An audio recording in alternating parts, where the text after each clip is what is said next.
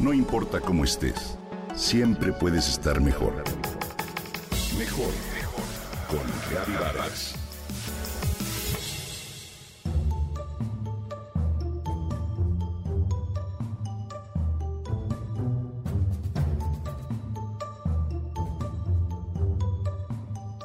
Mi sobrino juega en el parque. De pronto lo miro desanimado, enfadado y le pregunto, ¿qué te pasa? Algo con el juego le molestó. Uno de sus amigos hizo trampa y mi sobrino se siente muy molesto, en fin. Entonces caminamos juntos y encontramos un árbol. Abrázalo, le digo. Ante su renuencia, me acerco al árbol y yo lo abrazo. Y él me sigue. Su cara cambia de manera natural y ahí estamos los dos fundidos en un abrazo a la naturaleza, juntos y contentos.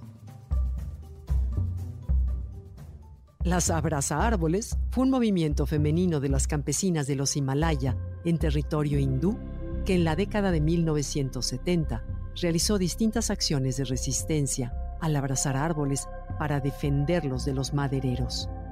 Todo esto surgió en 1974, cuando el Departamento de Montes de la India anunció 2.500 árboles del bosque de Reni en subasta. Alaknanda Gaura Devi organizó entonces una resistencia no violenta de las mujeres de la aldea Lata, que encadenadas con sus brazos a los árboles ganaron la batalla. El movimiento femenino utilizó, entre otras cosas, un poema compuesto en aquella época que decía, Abraza a nuestros árboles, sálvalos de su caída.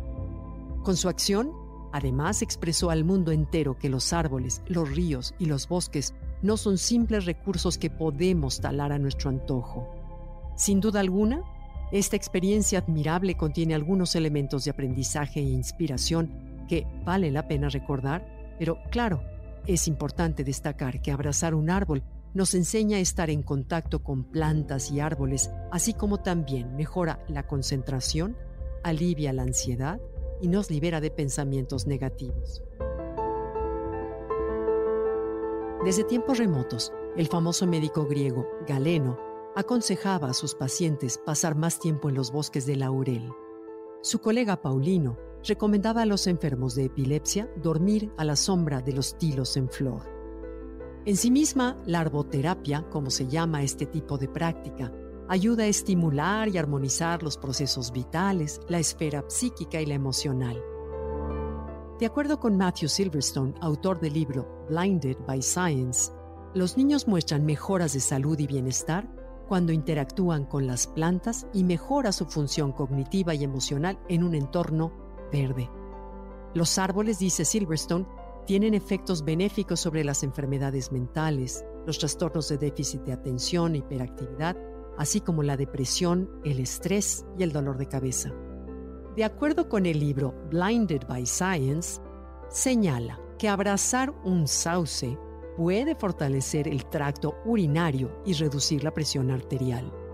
En el caso de un olmo, se vigoriza el estómago.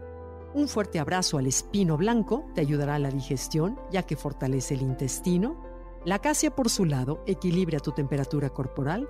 La higuera purifica el corazón y elimina la humedad del cuerpo. Y el pino se considera desde tiempos remotos como un árbol inmortal con gran capacidad de curación. ¿Qué tal?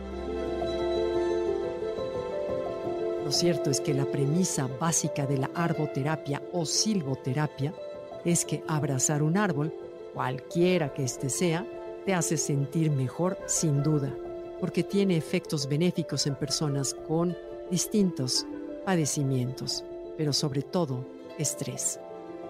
Es muy sencillo comprobarlo.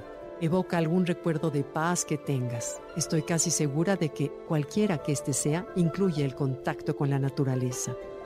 Vienen a mi mente los koalas que abrazan a los árboles de eucalipto o acacias a fin de refrescarse durante la temporada de calor en Australia.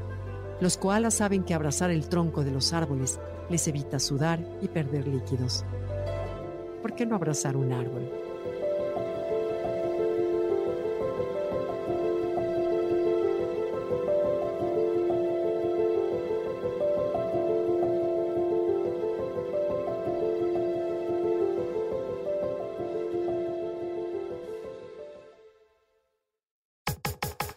Comenta y comparte a través de Twitter. No importa cómo estés, siempre puedes estar mejor. Mejor, mejor, mejor. Con Gaby Vargas.